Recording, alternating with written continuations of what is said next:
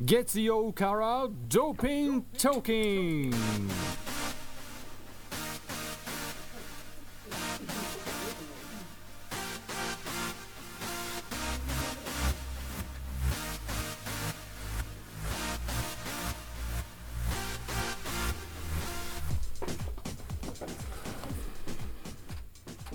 皆さ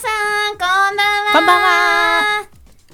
11月22日、時刻は8時30分を回りました。はいここからは月曜からドーピントーキンの時間です。この時間の担当は日高まりと。松本明子です。さあ、そしてですね、今日は準レギュラーの方も来ています。それでは、お願いします。はい、えー、ベルジ株式会社から、えー、来ました、えー、森田です。どうぞよろしくお願いします。こんばんは。はい。はいというわけでね、今日はね、3人でお送りしていくんですよ。はい。はい。ドキドキしますねド。キドキしますねねだって今日はね我々にプラスメンズですからね今そ日うはなねんですよ。ドキドキしちゃうよねね、ちょっと緊張感が ないね。ないかななかったなあるかなごめんとごめ思んっちょたけどっとなかったな、ごめんねうんごめんね ごめんね間違えた。そんなわけでね今日は3人でお送りしていきますはいさあ今日はね11月22日いい夫婦の日なんですよですね。そうなんですよいい夫婦夕の日方気づきました。あ、あ本当ニュースで言ってて、あ、今日いい夫婦かと思って。にえいい夫婦の日だからなんかしたりしないの何にもないですよ。 嘘毎日平常心。何それ 毎日平常 心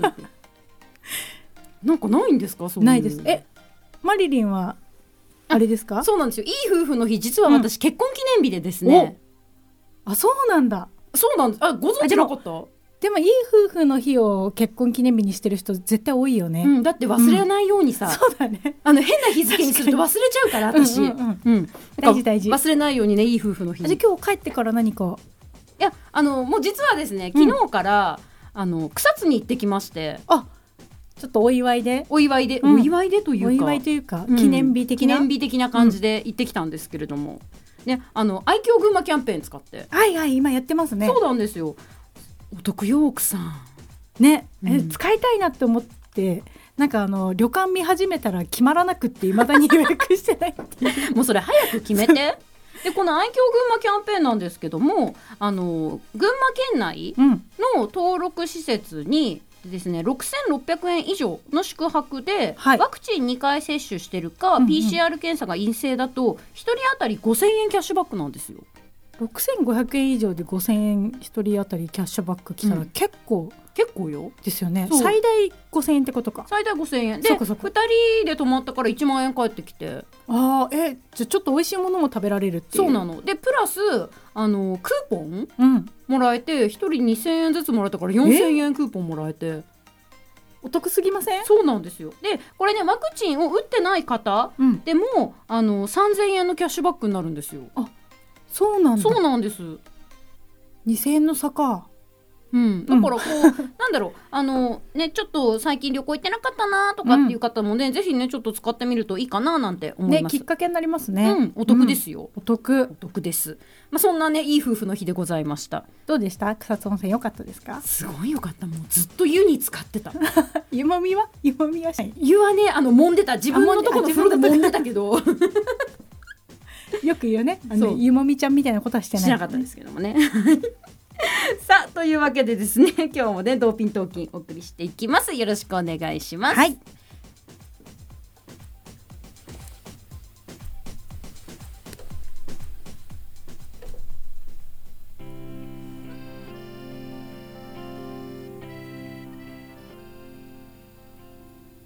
ここからはソネット株式会社よりソネットフィットネスのインフォメーションですソネットフィットネスは前橋市大友町ソネットビル2階にあるフィットネスジムですキッズからシニアまで幅広い層をターゲットにし日本、群馬、前橋にフィットネス文化を根付かせるムーブやバディ体を動かすをキャッチフレーズにお客様それぞれの目的にプロフェッショナルなスタッフが全力でサポートいたします主にプログラムパーソナルトレーニングゴルフキッズジュニアスクール4つのカテゴリーがございますシェイプアップしたい競技レベルを上げたい体をスムーズに動かせるようになりたい怪我をしない体を作りたい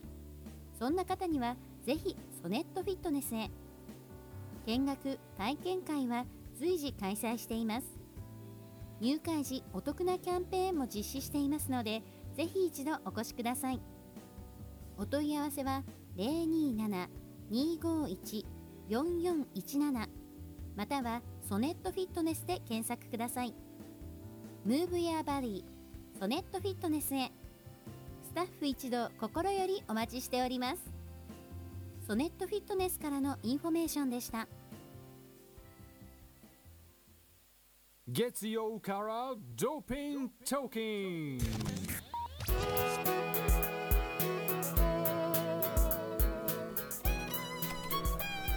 さあ初めのコーナーはマリバラタイムスでございますはいあその前に今日テーマ言うの忘れちゃ ったそうなんだよねごめんねすっかりねすっかり忘れてた本ね、日のメールのテーマはですわね、はい介護にまつわるエトセトラというテーマでお送りしていきはますいお願いしますはい、介護にまつわるエトセトラ介護したことあるよっていう方でもいいしあとはね、したことないけどこんなことを不安ですとかでもいいしちょっと今日は何でも真面目なテーマ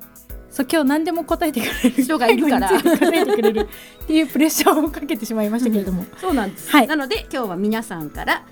介護にまつわるエトセトラというテーマでメールをお待ちしていますはいメールの宛先は845アットマーク前橋ドット FM 数字の845にアットマーク MAEBASHI ドット FM ファックスの方は027233の1845 027233の一発5でお待ちしています。はいお願いしますお願いします。さて今日のマリバラタイムスだからバラコさん、はいなんか野球の話があるそうじゃないですか。やっぱりねこの時期日本シリーズですねあ、はい日本シリーズですか。そうなんですよ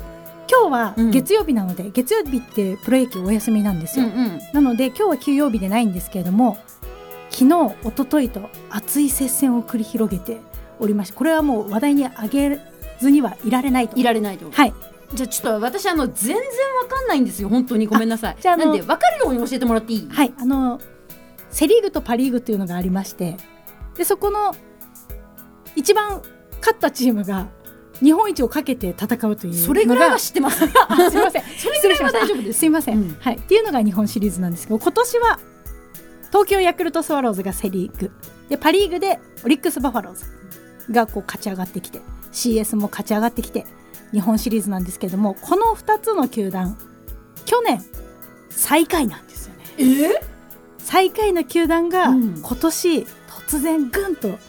1位に上がって日本シリーズを戦ってる面白さえな何があったの何があったの？何があったのかえな何指揮官が変わったとかっていうのはあると思うんですよ、うんでもともとオリックスとかっていうのは個々の能力がすごい高いって言われているチームで、なんでオリックスは勝てないのかねって言われてたチームなんですよでヤクルトは、まあ、個々の能力ももちろん高いんですけどやっぱりね高津監督の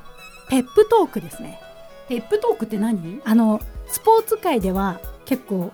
有名なんですけれどもプラスのことをずっと発信していくっていうお前すげえいいよ。いやもう本当できてるみたいな。そうだからなんかそのうんねなんかこうじゃあバスケとかだったらこうクォーターの間のなんかこうタイムの時間になんかミスすんなとかディフェンスミスるなディフェンスミスるなっていうよりかはいいディフェンスしていこうディフェンスからオフェンスにつないでいくよっていうあーポジティブな言葉を言っていくと、それがそのまま体現されるっていうへえ。なんかこうメンタルのやつだと思うんですけど、うん。でそれで皆さんにぜひ見ていただきたいのが東京ヤクルトスワローズの多分公式の YouTube だと思うんですけども高津監督の今、まあ、あの監督しているのが、まあ、すごい抑えであの黄金時代を支えた高津慎吾さんなんですけれども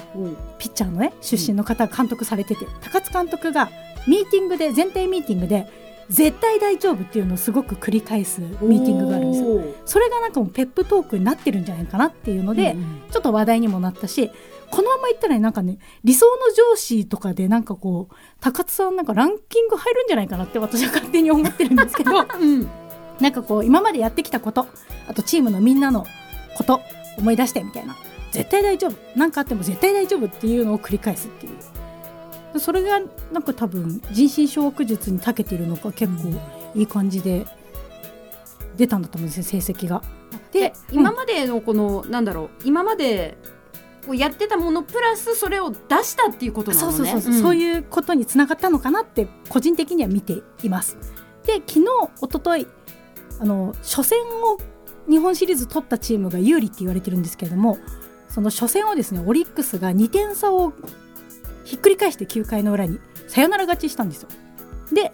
あこれはちょっと流れがオリックスに行きかけるのかなと思ったら昨日もですね投手戦になりましてギリギリ8回とかにヤクルトが2点取って今1勝1敗なんですよ。もうだからシーソーゲームになりそうなこの久々に日本シリーズすごい面白い感じになるんじゃないかと、今までねなんかちょっとソフトバンクが強すぎて日本シリーズになるとソフトバンクがいきなりドーンってそのままスタートダッシュのまま勝っていくっていうイメージだったんですけど今回と分かんないぞみたいな楽しさがあるよっていうのを伝えたかったんですよ ねめちゃくちゃ花子が笑顔なんですよ、楽しいはいそうなんですねまあ、あともう一つ言いたいのがあの、まあ、日本シリーズとはまた別なんですけれどもえビッグボスの話題はちょっと外せないかなと、日本ハムファイターズ新庄監督ですねそうなんですよ、はい、ビッグボスビッグバスがあの SNS で結構選手にメッセージを送っているへえですよそうなんだインスタとかでですねあの選手の皆さんへこういう時はこういうふうにしましょうとかって言ってるんですけどその中でなんかこう喜びを表現しなさいとヒットを打った時とかにはきちんと喜びを表現しましょうっていうのが書かれてるんですけどもそれに対してファンの方のコメントですね喜びすぎてあのホームランが取り消されないようにするなるといい ですねみたい何なそれあのっていうのもですね、うん新庄さん現役の時にあのサヨナラホームランみたいなのを打って、で喜びすぎて前のランナーと抱きついちゃったんですよねで前のランナー抱きついちゃってで一回転しちゃったんですようんあでそれによって前のランナーを追い越したとみなされてホームランが取り消しになったというそういうことだ珍った事んでがすねね珍事を起こしているんですよね、なので、まあ、なんかちょっとその辺も来年の日本ハムにも期待してほしいなっていうところでちょっと今日は野球の話をギュッとまとめてみましたけども、はいギュッとした割には結構時間取りましたいいですよはい、はい、バラコが笑顔でマリリンも嬉しいですはい、明日からまた日本シリーズ始まりますんで皆さんぜひチェックしてくださいはい、というわけで来週にはもう結果が出てるのかなそうなんですよね多分、うん、どうかな出てると思うんだけどね出てるといいなはい、楽しみですねはい以上今日のマリバラタイムスのコーナーでした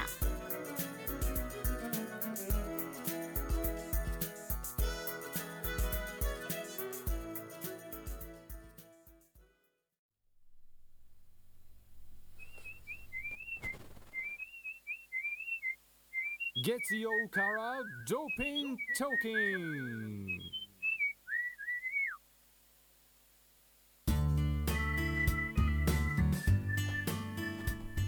さあ時刻は8時44分を回りましたはいここからは新コーナーでございま新すコーナーでございますその名もエンシナルでベルチかっこ仮でございます過去仮なのねこれね過去仮はい過去仮なのねこ一応のはいエンシナールでベルジというコーナーでございますはい過去仮ですどういう意味ですかってなりますね、うんこれエンシナールってどういうことエンシナールが教えるみたいなあことですねなので、うんあの教えてベルジさんみたいなあ日本語で言うとそういうことそういうねですはいそれでエンシナールでベルジはいぜひね皆さんこれあのエンシナールでベベルルジジでございますそういうポルトガル語ですはい、ポルトガルとでこんなんでございます。まあ、教えてベルジさんということでね、今日はですね、準レギュラーの森田さんにお越しいただいてますので、今日はね、介護の話をいろいろね、がっつりこの時間聞いていきましょそうなんですよ。うはい森田さん、準備いいですか大丈夫ですか、はい、大丈夫です。はいさあ、それではですね、ここから聞き始めた人のために、森田さん、あの自己紹介お願いしていいですかはい、えー改めまして、えー皆さんこんばんは。こんばんはえーベルジ株式会社の、えー森田と言います。あのベルジ株式会社というのはですね、あの有料老人ホームを運営している、えー会社でして、まあ川場村とか、えー高崎市とあと渋川市に、えーまあ主に介護付き有料老人ホーム、えー等を運営している、えー事業所になります。ちょっとね前橋市からは。ね、ちょっと離れているところではありますけど、まあ、お隣さんということで、えーよろしくお願いします。私もあの、まあ、20年ぐらい、えー介護に関わっていてですねあのいろんなあの、まあ、直接ねあの介護をしたりとかいろんな方のご相談を受けたりして、えーいろんなことを聞いたりしておりますので、まあ、その中でねお話しできることを、えーお伝えできればかなと思っております。本当に月曜日がとっても苦手なあの48歳でございますので どうぞよろしくお願いします。 ?48 歳見えないです、ね、見えないですね。あの見えません、皆さん。そうなんですよ。よちょっとぜひ皆さんにあ後でインスタに写真が上がるそうなので、のでそう貫禄がないってよく言われるんですけど若々しいっていうはい、そうですね。はいじゃあ森田さんとお呼びして良いんでしょうかはい、お願いします。はい、じゃあ、はい今日はねもうね森田さんにねもう突っ込んでどんどん聞いてっちゃうから聞きましょ聞きもう全部聞き終わるまで返さないからね今日 はう怖いよ今日は返さないよ私は森田さんドキッとしてるから嘘マリリン大丈夫かな じゃあいいんですかもう聞いちゃいますよ聞きにくいことも早速行きましょう聞いちゃいますようんじゃあちょっとねうんちょっと汚いけどこっちの話こっちのこっち話お金のうん話になっちゃうんですけど、うんいいですかお金の話にチャリーンの方ねチャリーの方ね、ちょっと、まあ、去年かなかなり話題になった老後2000万っていう話題になったじゃないですか。はういんなりましたねテレビでね本当ちょっとドキッとしたもんねそうニュース出た時なないよ2000万私私えってなりますよね2000万ないんだけどうん森田さん大丈夫ですか本当ですかそれ老 後2000万って、どうなのそそうこ2000万ね、うん私の周りでもいないですよね2000万貯めるとか、うん溜まってたっていう人もいないでうすし、んまあ、個人的にはあんまり興味ない話でしたけど、まあ、あるにね越したことはないと思うんですよね、いっぱいあった方が豊かな生活もできるかなと思うんですけど、うん、まあ何とも言えないですね生活レベルとかにもよりますし家族構成とかいろんな家族状況によってそっか変わらないんですけれども、まあ、よほど贅沢しなければ、まあ、気にしなくていいんじゃないかなと思うんですよね。あーあとまあ、今そうなんだ実際ねあの行政とかでいろんなセーフティーネットっていうのがありますので、うんうんうんまあ、そういう制度を活用すれば、まあまあしね、死なない程度ってあれですけど、まあ、最低限の生 活はできますので、まあ、そんなにね今から心配して、うん、なんかそっちの方がなんか健康を害するんじゃないかなと思うんですけど、まあ、あじゃあそんなになんだろうなんかこう使える制度を使っていけばそ,、そうですねこまでなくてもなんとか人並みの生活はもうもう十分できていけそうるでってすいうね、まあう、ん今からね、あんままあ、お金はねあったにこあるに越したことなまいあかな、ねそれはそうです、まあそれはそうですけど美味しいもの食べたいし、うんでもあんまり贅沢をねしなければうん大丈夫じゃないかなと思うんですけど、ねそうなんだよちょっと安ちょ心っと安心したねねなんかもう必死だったよだってえに今しゃかりきになって2000万集めようとだってまあ、 2000たまるんだったらたまった方がいいですまよあね、もちろん ねそうだけどだってうちも夫婦2人だからってことは4000万と思って確かにすごいドキドキしちゃったけけど、あでもこうやってねいろんな介護を見てる人がさ、そんなに気にしてないって言うんだから、だってそれ必要だったら森田さんがもっとすげえ貯めてるはずだも んねそうかそうだよねそういうことだよねそうですねそんなに必死になってないってことは大丈夫まあまあ大丈夫なんでそそうういうでことすってねことだあのねいろいろね相談員さんでいろんなところの方とこうお話ししますけどお金ないよねっていうとこ ろで大体話がそうそうなんお金ないよないよでねねもね制度をこういっぱい勉強していった方がいいかもしれないですね そっかそっか必死にそうだなよっねてお金を貯めるよりちゃんとこういった時にはこういう制度を使うっていうのを知った方がいいのかだって知らないで多分使い切れてない制度ってあるよね現状ですらたくさんありそうねそうだよね、うんそっか発想の転換だねねそうだねこれだって知ってるのと知らないのとでじゃあ自分が介護必要になった時もそうだけうど、んもし急に親とかねおじいちゃんおばあちゃんとか急に介護を必要になった時も活かせるもんねこそれうだよねねでもさ、うんところでさそのさ急に介護が必要になったらどうしどうしたらいいのあのうちのうん親もさ、今もう70ぐらいなんだけど、うんうんまあ今も元気にゴルフやってるけどさ、うんそれが突然この介護がいきなり必要ってなったら正直どうしていいか分かんなくないいや全く検討皆目検討もつかないです介護系統つかない今よね今現在急にパッとで介しょ護必要ってなった誰らに電話したらいいのどうどうしたらいいんですか森田さん誰に電話したらいいんですかそう私まずそこそうそうこですね電話あのまあいろいろ方法あると思うんですけど一番はそうですねまずうーんまあ、地域包括支援センターっていうのが皆さんの住んでいるそうんうんの中学校はいのは学区に必ず一つあるので、まあ、そこに連絡をするのがいいのかなと思うんですよね。で地そこ域包括支援センターあそうですねそれメはモまあ市役所に行けばメ大モ体して教るえてくれるんですけど まあそこで大体あの、まあ、今後どうしますかって話になるんですけどで最初にやっぱり介護保険ですね、そういった制度があるのでまずは介護保険をあの使えるように要介護申請ですかね要介護申請、はいはいメモして要介護申で請も聞きますね要介護認定認定申請っていうんですかね、えまあ、そういうのをしてま1ずとか2とかですよ介護ね。保険を使って介護サービスをこう受けられるような、まあ、そういう準備をしておくのがいいのかなと思うんですよね。じゃあまずはその地域包括支援センターに電話して連絡するのとあと市役所に介護認定を受けるための申請をするそうですねまずはそこから、まあ、地域おかしいセンターに言えば大体その申請するケアマネさんっていうのを、ね、紹介してくれたりとか、うんまあ、総合的な窓口になってくれると思うのでそういうところに相談されるといいのかなとうんそうなんだあとは、ね、あの知り合いでケアマネージャーをしている、ね、あの介護支援専門員さんがいるんであればそういうところにちょっと相談するっていうのも方法かなと思いますし、まあ、どこで、まあ、自宅からってなるとやっぱり地域おか支援センターですかねあの病院で入院中に、ね、介護が必要になったよっていうんであればまたその病院にいるソーシャルワーカーが、ね力になってくれるとは思うんですけど。そっいかろんなパターンがあるかそらういねう。パターンもあるそう突然介護が必要になるっていうのなんかそういうなんかざっくりとした恐怖はあるんだけど、うんでもそれってどういう状況でこうどんなケースがあります突然こういきなり介護が必要になるっていうかここから介護が必要になるっていう状況ってどういうのがあるんですかう今まで、んね、いもんいろいろです。本当にいろいろですね本当にいろいろのいろいろですね突然そうですね病気まあ病気でっていう方も多いんですけど本当に突然で家族が何の準備もしてないってやっぱり怪我だと思うんですよね。ああそっ骨折かしちゃったそとうですかねでそのまま筋骨力が折して落ちてしまそうったですりねとかっていう。入院してうんうんで筋力落ちてなかなか前の生活に戻れなくてで一人暮らしで今までをやっていたけども、まあ、怪我をしていて今までのような家事そっがかそっかできなくなっちゃってで家族が近くにいればうん少しねサポートしようって言うんですけど、うん家族が近くにいないとじゃあどうしようっていどううとしころから始まることが多いですね。どうする遠方の場合はそう遠方の場合ってどうしたらいいのそうです、まあ、それも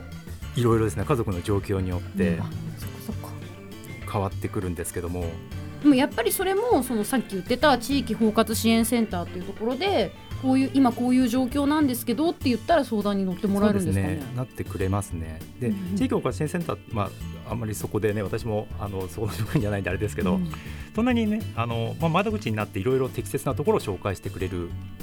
とは思うんですね。うんはいそうなんだ私たちのあの、ね、運営している老人ホームでもその事業活の方からこういろいろお話をしてどうしていきましょうっていうのをこう話しすることもあるのであそうなんだなんか自分でひ血眼になってこう探したりとか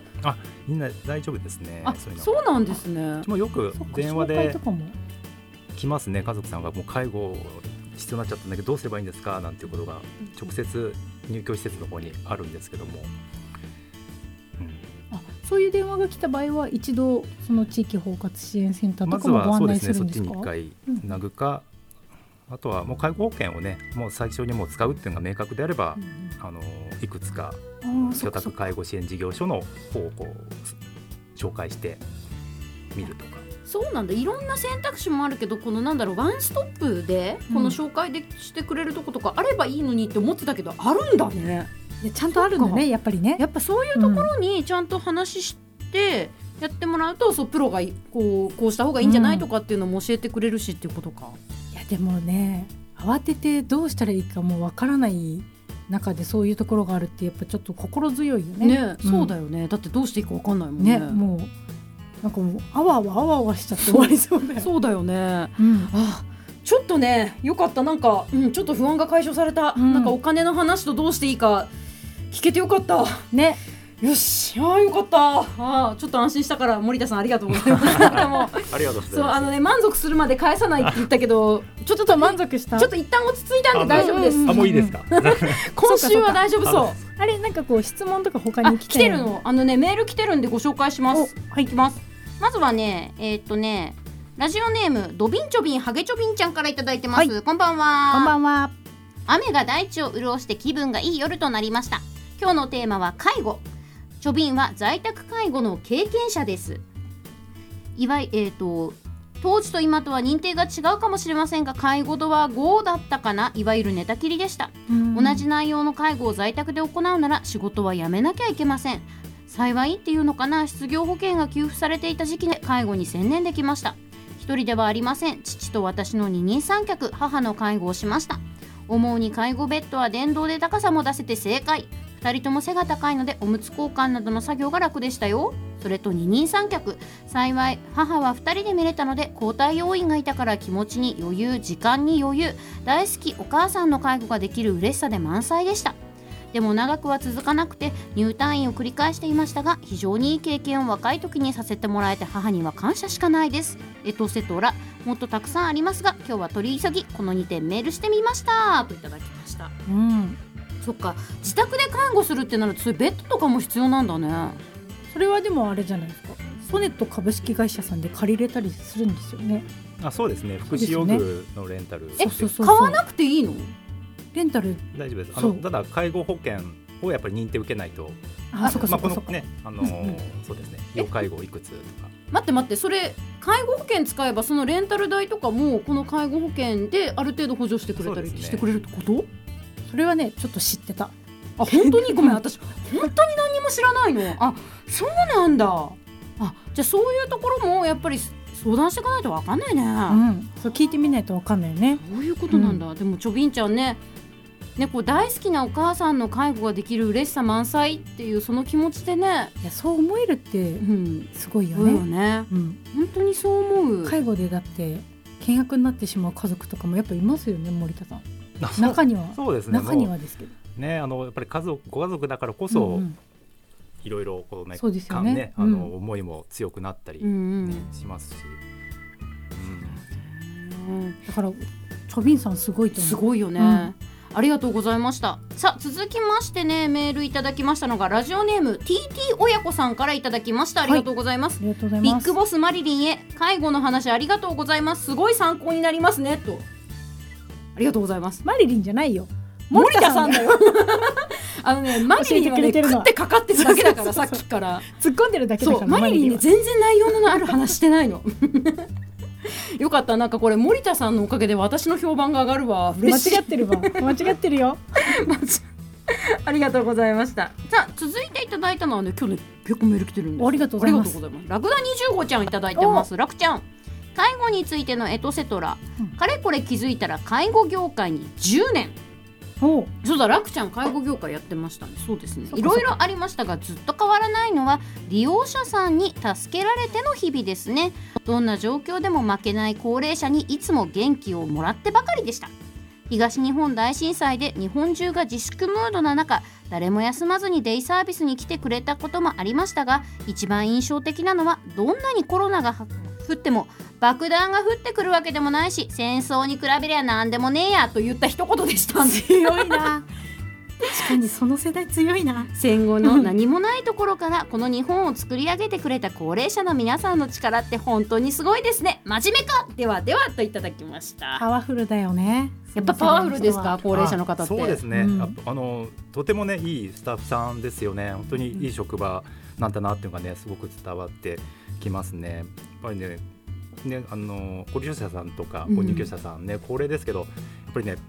全あの実際の先輩なんですよね、うん何気ない一言っていうのはやっぱり年自分が年取ってくるとあそういうことなんだなっていうのがねすごあくー分かってくることもありますしね普段何気なく言ってくる言葉とかすごくね励みになったりしますしね。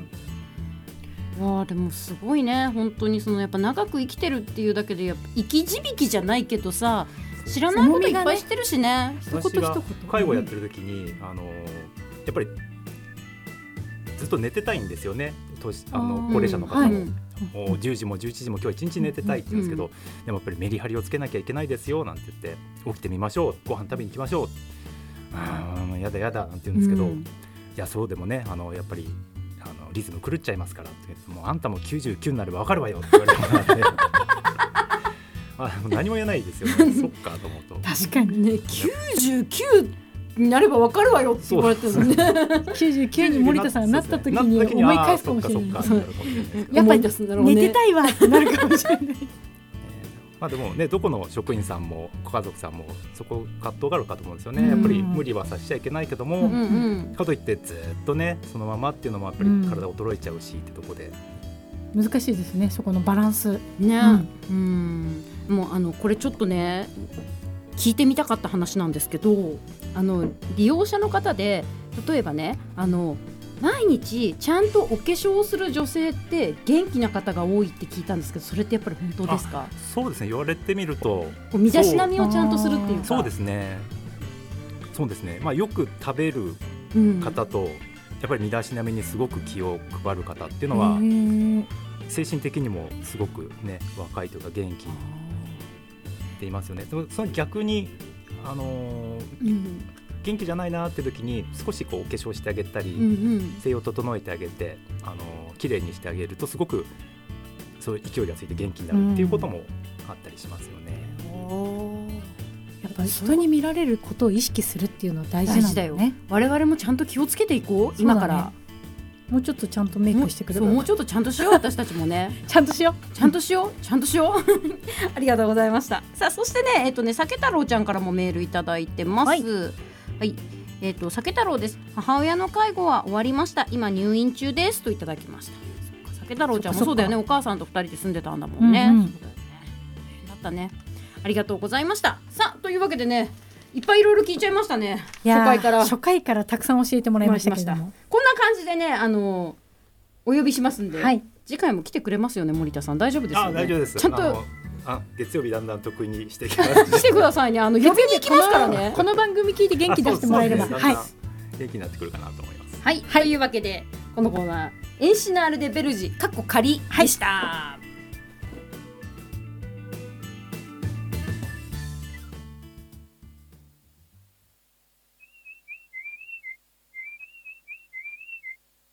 Getsio Kara Doping Toking.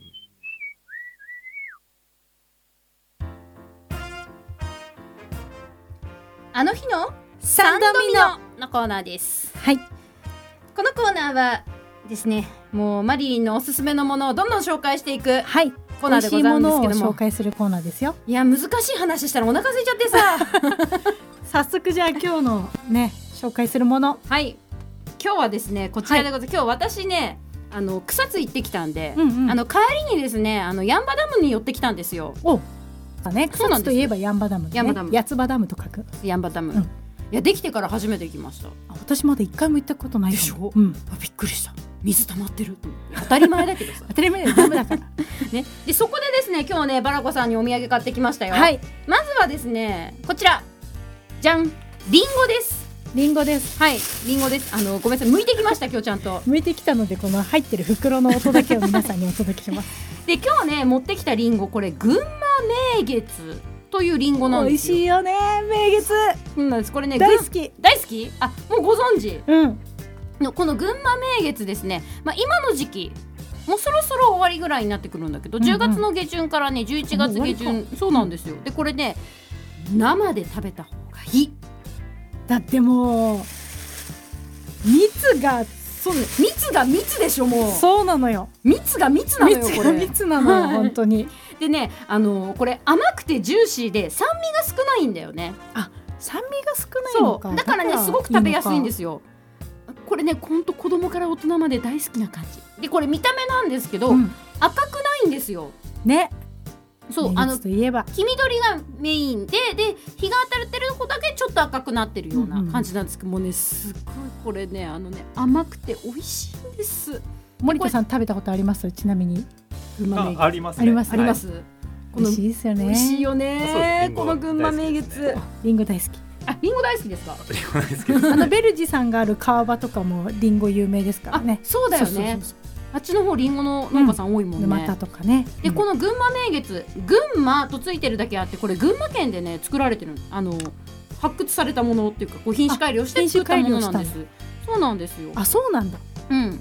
であの群馬でえっ、とね70%ぐらい群馬で作ってるんですねこれえ、音の三十パーは長野？あのねあとはね信州あ長野ですね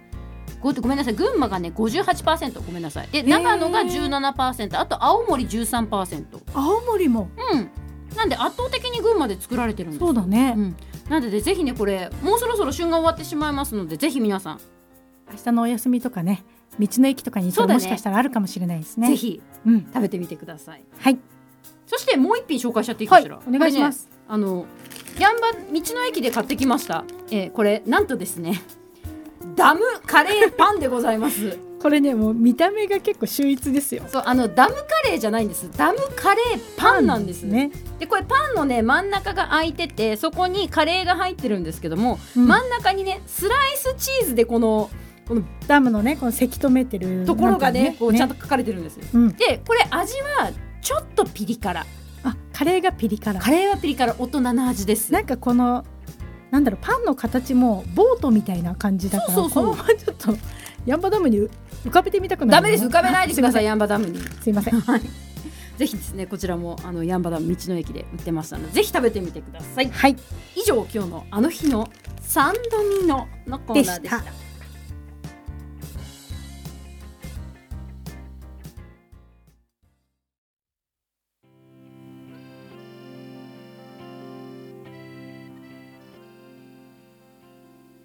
ここからはベルジ株式会社からのインフォメーションです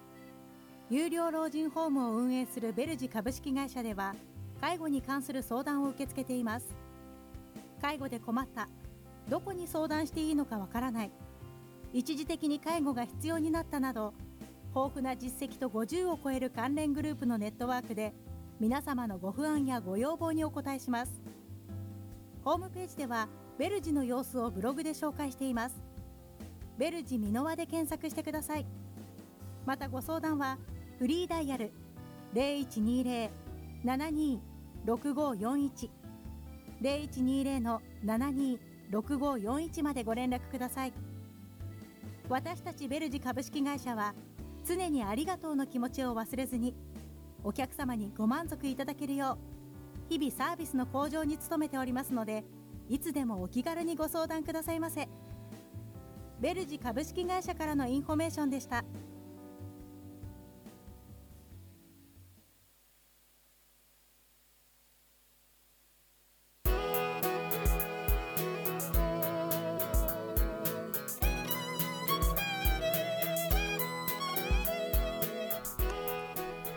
Teach me Marilyn のコーナーです。そんなトーンだったっけあれ違ったっけ毎回ねちょっと違うんですよあそっかそっか今日はそのトーンでいくのねはい、うんさあこのコーナーではですねリスナーの方から届いた病気とか薬についての質問にマリリンが薬剤師の立場でお答えしちゃうコーナーですよ。はいさあ今日なんかバラコが聞きたいことあるっていうそ話なうなんんだでけすよどこう冬も本格的になってきて、はい乾燥が強くなってきたじゃないですか乾いてきたね乾い空気が乾いてきたうんであの喉もそうなんですけど朝起きた時に鼻の中がガビガビになってることが多くてはいはいこはいはれないんはかい対策法だったりとかガビガビで例えばじゃあ傷ついてしまった場合なんかこう軟膏とかもガッて塗っていいのかとかうんうんうん気になるよちょっねとその辺を教えてください。はい Teach me マリリン Thank you。それでは答えていきましょうお願いします。えっとねまずねうんあの鼻が乾燥するうん鼻の中が乾燥するっていうんですけどもあのねこれもまあお肌の乾燥とまあ大体一緒なんですけどもちゃんそうなとんだ加湿器とかつけてる、つけてるんだけど、うん忘れちゃうことあるよね。忘れちゃうことあ寝落ちとかさる、しちゃうよねうん眠くなっちゃってそのままパタンって。そう行っちゃうよねで起きた日その日に限ってもガビガビになってるわけですよ。ですよねだからさ加湿器ってうんさめんどくさくない水入れたりとかするの確かにちょっと手間だよね。でしょうんで加湿器気をつけてねあの加湿器寝る前は結構ガンガンにつけててもあれなんですけど、うんうんずーっとつけっぱなしにしとくと朝になるとどんどん気温が下がってくるので、うんそうするとねあの結露しちゃうんですよあ部屋の中がそうそうそうだからあの壁紙にカビ生えたりするから気をつけてね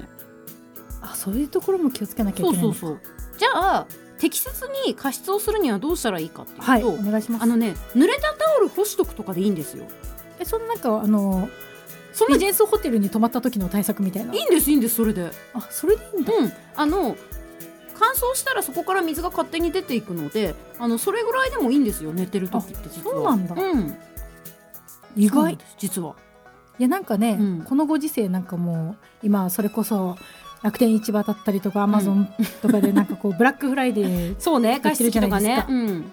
でなんか加湿器とか安くなってるけど、うん、なんかどんどん新しい機器をねそうね買い求めていくうん、人間の欲うん、 それ一度ストップした方がいいとそうですねまずははそこから始めてみてもいいよ。戻ってもいいんだぞいいというよことで。うすね。ん。あのカビ生えちゃうと大変だから。そうだね。うん、まずはねそういうところからやってみてもいいしあとやっぱりね鼻の粘膜が乾燥してるとどうしてもやっぱり菌とかうんウイルス感染しやすくなります、そう。そうこなのんで時す期やっぱりでまだねコロナの恐怖もうんあるやらぬし中あとはまあ日中だったらマスクとか使えばいいんだけどうんうんも、寝てる時はやっぱりそういうことはいかないと思うのでまずはですね乾燥してるってことは体の中に水分が足らないので日中意識して水分補給をするってのをまず一つ意識してみてあそこからそこからそっか。飲んでる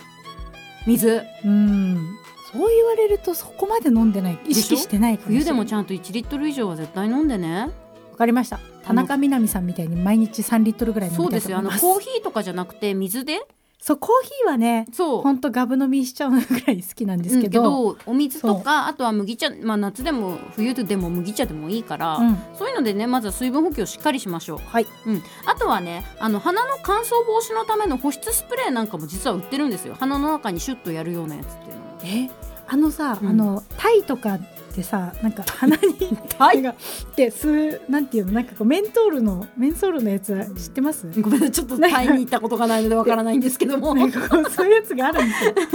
あれかな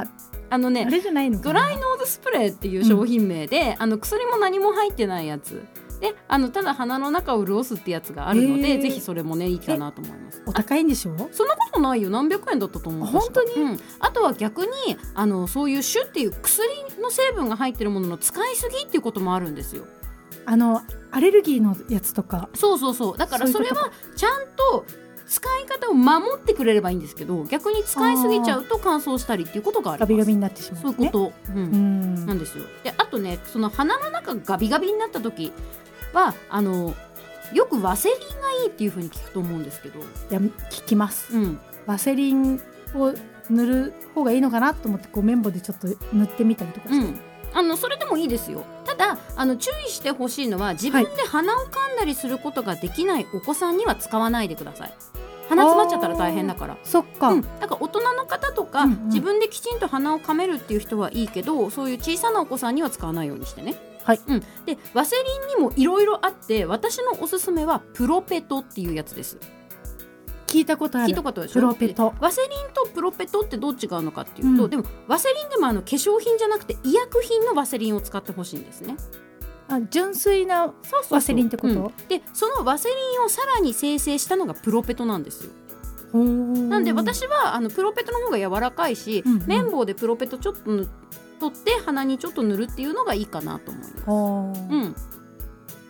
ん、プロペットねそれは普通に薬局で買えるん売でっすてます売ってますプロペット。うん、じゃあ薬局行ってプロペットくださいって言ったら売ってます。チューブチューブチューブ瓶チューブでチューブ箱に入って売ってるから。あうん。あわかりましたね、そういうのがいいかなと思います。まあ、ただね、あの衛生的に使ってくださいね。毎回その使う綿棒を変えるとか、ああ、ね、はい二度漬けしないとか、うんね、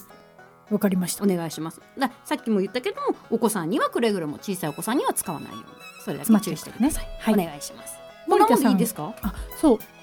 ありがとうございます、うんそうちょっと森田さんにも聞きたいなと思って、はいなんか介護施設でこう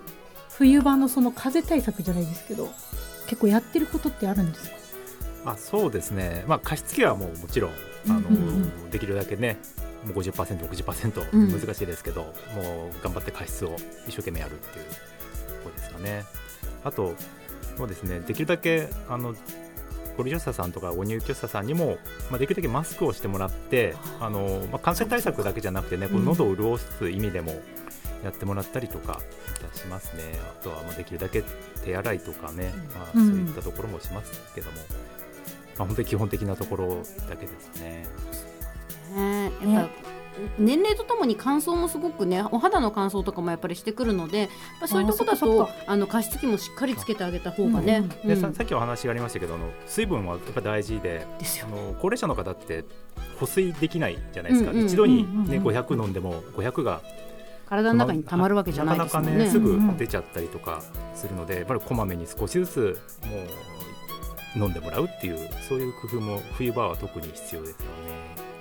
そういう工夫が大事なんだよやっぱり年齢関係なく田中みな実の身が大事ってこと ですねまあ水ご分めんねすご補い給すごい田中みな実が好きだ な君はなんかすごいこまめに飲んで1日3リットル飲むって言ってたからやっぱそういそうだうねちょこちょこ飲みでたくさん飲むって大事なんですね。そうですね、うんさあそしてねメール来てます、えあーはい三度暇人太郎さんから3度目だぞ3度目だぞ、はい、このご時世なこともありますが手荒れがひどいんですがなんかおすすめのハンドクリームってありませんかあー尿素入りとか使ったけどあんまり効果がないようにあんな感じますといただきましたけどもあのねハンドクリームっていろいろあるんですけども、うんあのねマリリンが好きなのはヘパリン類似物質が入ってるやつヘパリン類似物質質が入ってるやつこれ保湿力かなり強いですそれちょっとは高めなんだけどね尿素ベよりタはっとする系ではなく、ベタッとする系ではない全然結構サラサラ使えるあそうなんだ、うん、あとはやっぱりこまめに塗るっていうのが大事かなと思います。うんその物質よりも性質とかっていうよりもこうこまめにこまめに塗るっていうやっぱり答える大ごと切。に塗るっていうう、ん、それはすごい大切です。うんなんでね、あの太郎さんぜひあのヘパリン類似物質っていうのが入ってるやつ使ってみてください。おすすめです。ありがとそごうれざいまとす。さうんそれと尿素はやっぱ違うあのね、水分保持力っていうのが確か違うんだよねあ。ーうんそういうことなんだ確かヘパリンの方が水分保持力は強かった気がします。おーうん、ありがとうございます、はい、ありがとう勉ございました。強になりましたさあ、というわけでこんなもんで今日は大丈夫ですかね。はい大丈夫でございます、以上 Teach Me マリリンのコーナーでした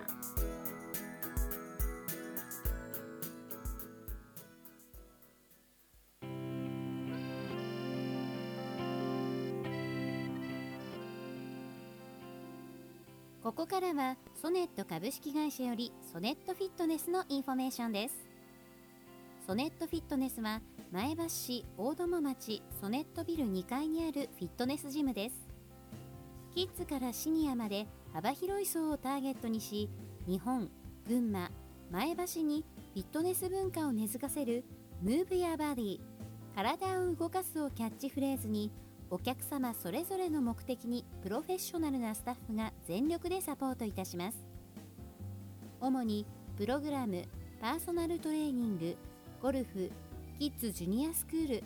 4つのカテゴリーがございますシェイプアップしたい競技レベルを上げたい体をスムーズに動かせるようになりたい怪我をしない体を作りたい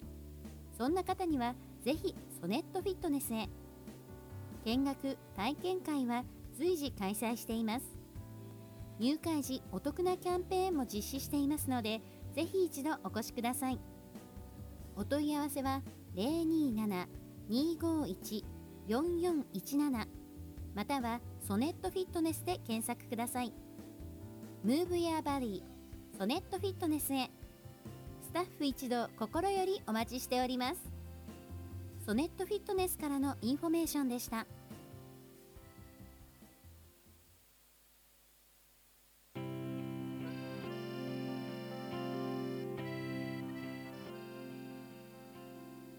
ここからはベルジ株式会社からのインフォメーションです有料老人ホームを運営するベルジ株式会社では介護に関する相談を受け付けています介護で困ったどこに相談していいのかわからない一時的に介護が必要になったなど豊富な実績と50を超える関連グループのネットワークで皆様のご不安やご要望にお答えしますホームページではベルジの様子をブログで紹介していますベルジミノワで検索してくださいまたご相談はフリーダイヤル0120-726541 0120-726541までご連絡ください私たちベルジ株式会社は常にありがとうの気持ちを忘れずにお客様にご満足いただけるよう日々サービスの向上に努めておりますのでいつでもお気軽にご相談くださいませベルジ株式会社からのインフォメーションでした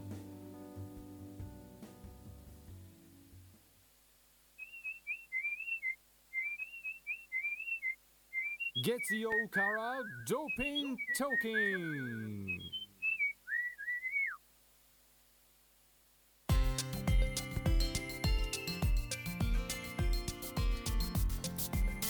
さあもういいもうエンディングの時間ですよ、はい9時25分ちょうどいい今日も喋り倒しましたね そうですねいね今日はねもう準レギュラー森田さんに来てもらっちゃったからなんか,、ちょっと真面目な番組みたいになっちゃったねえ真面目えずっと真面目だよあそっか大丈夫森田さんがもう失笑してます失笑失笑はやめてよ 準レギュラーですからね準レギュラーだからやっぱ参加していってねはいガツガツ入ってきてほしいさて、えっとね、酒太郎ちゃんからね、あのメール来てるんですけども、おは、はいいあの酒太郎です。テーマ、インスタグラムで調べるのも面倒。 何それ。わかりましたよそのじゃあヤーマンズボイスでしたっけうん、 m w ブのホームページにも載せてもらうようにちゃんとししてもらいます。お願いします、はい制作のスタッフさんに で、えっ、と、で、朝のテーマの回転寿司で、なんだそ れ。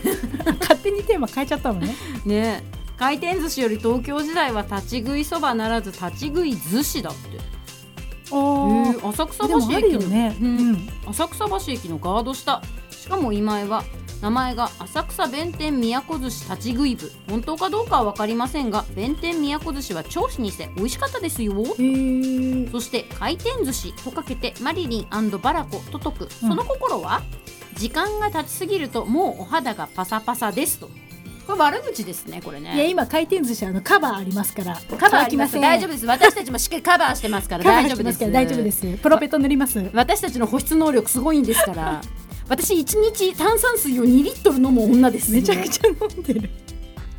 炭酸水ねいいってあの私の師匠と仰いでいる平子梨沙さんも言ってましたですよモデねルのでも私ぐらいになるともう炭酸水5年飲んでます から5年炭酸水飲んだらマリリンになれますよ森田さん今日どうでしたか ちょっと待っそうですね。はい、あちょっと楽しかったです、ね。楽しかてよかったよかったよかったですよかったですでも我々もねなんかこう会話の中でこう介護の知識がどんどん深まっていくから、うんやっぱこれは来月もがっつりちゃんと来てもらわないとねそうです ね来てくださいねあ、もうあ、喜んで。喜んであ喜んで来てくれるってこと喜んでという言葉とちょっと声のトーンの差が 嘘 若若干気になりましたいやそんなことないよ森田さんはスキップして来てくれるはずだよじゃあ来月スキップしてくるのかリスナーの皆さんご注目見えないけど見えないけど ねさあそれではね来週のテーマもう発表しようかなはいお願いします、はい来週のテーマですはね、うん来週なんとですね1129いい肉の日なんです来ましたはいとマいリリうわンのけ日で、ですはい、来週のテーマはいい肉食べました報告はい、いい肉食べてますか皆さんいい肉食べました報告皆さんお待ちしています、はいさあそしてこの番組ですねポッドキャストでも実は後から配信していますえーインスタグラムのプロフィール欄にリンクを貼ってますのでそちらからぜひ聞けなかった方ぜひ聞いてくださいね、はいお願いしますもう一回聞きたいって方もねそうそうそうそうそお願いします。お願いしますぜひ聞いてくださいはいはい。というわけでね、もう本当にあと30秒終わりの時間になってしまいまうしギた。リギリ、うんはい、今日はね、準レギュラー森田さんにお越しいただきましてありがとうございましりがとうございましたありがとうございました。た。来週からも元気にやっていきましょやう。っていきましょう週の最初の月曜日、みんなに元気注入。月曜からドーピントーキンお送りしました。この時間の担当は日高まりと。松本明子とあ森田です。はいそれではまた来週ごきげんよう。バイバイ。バイバイ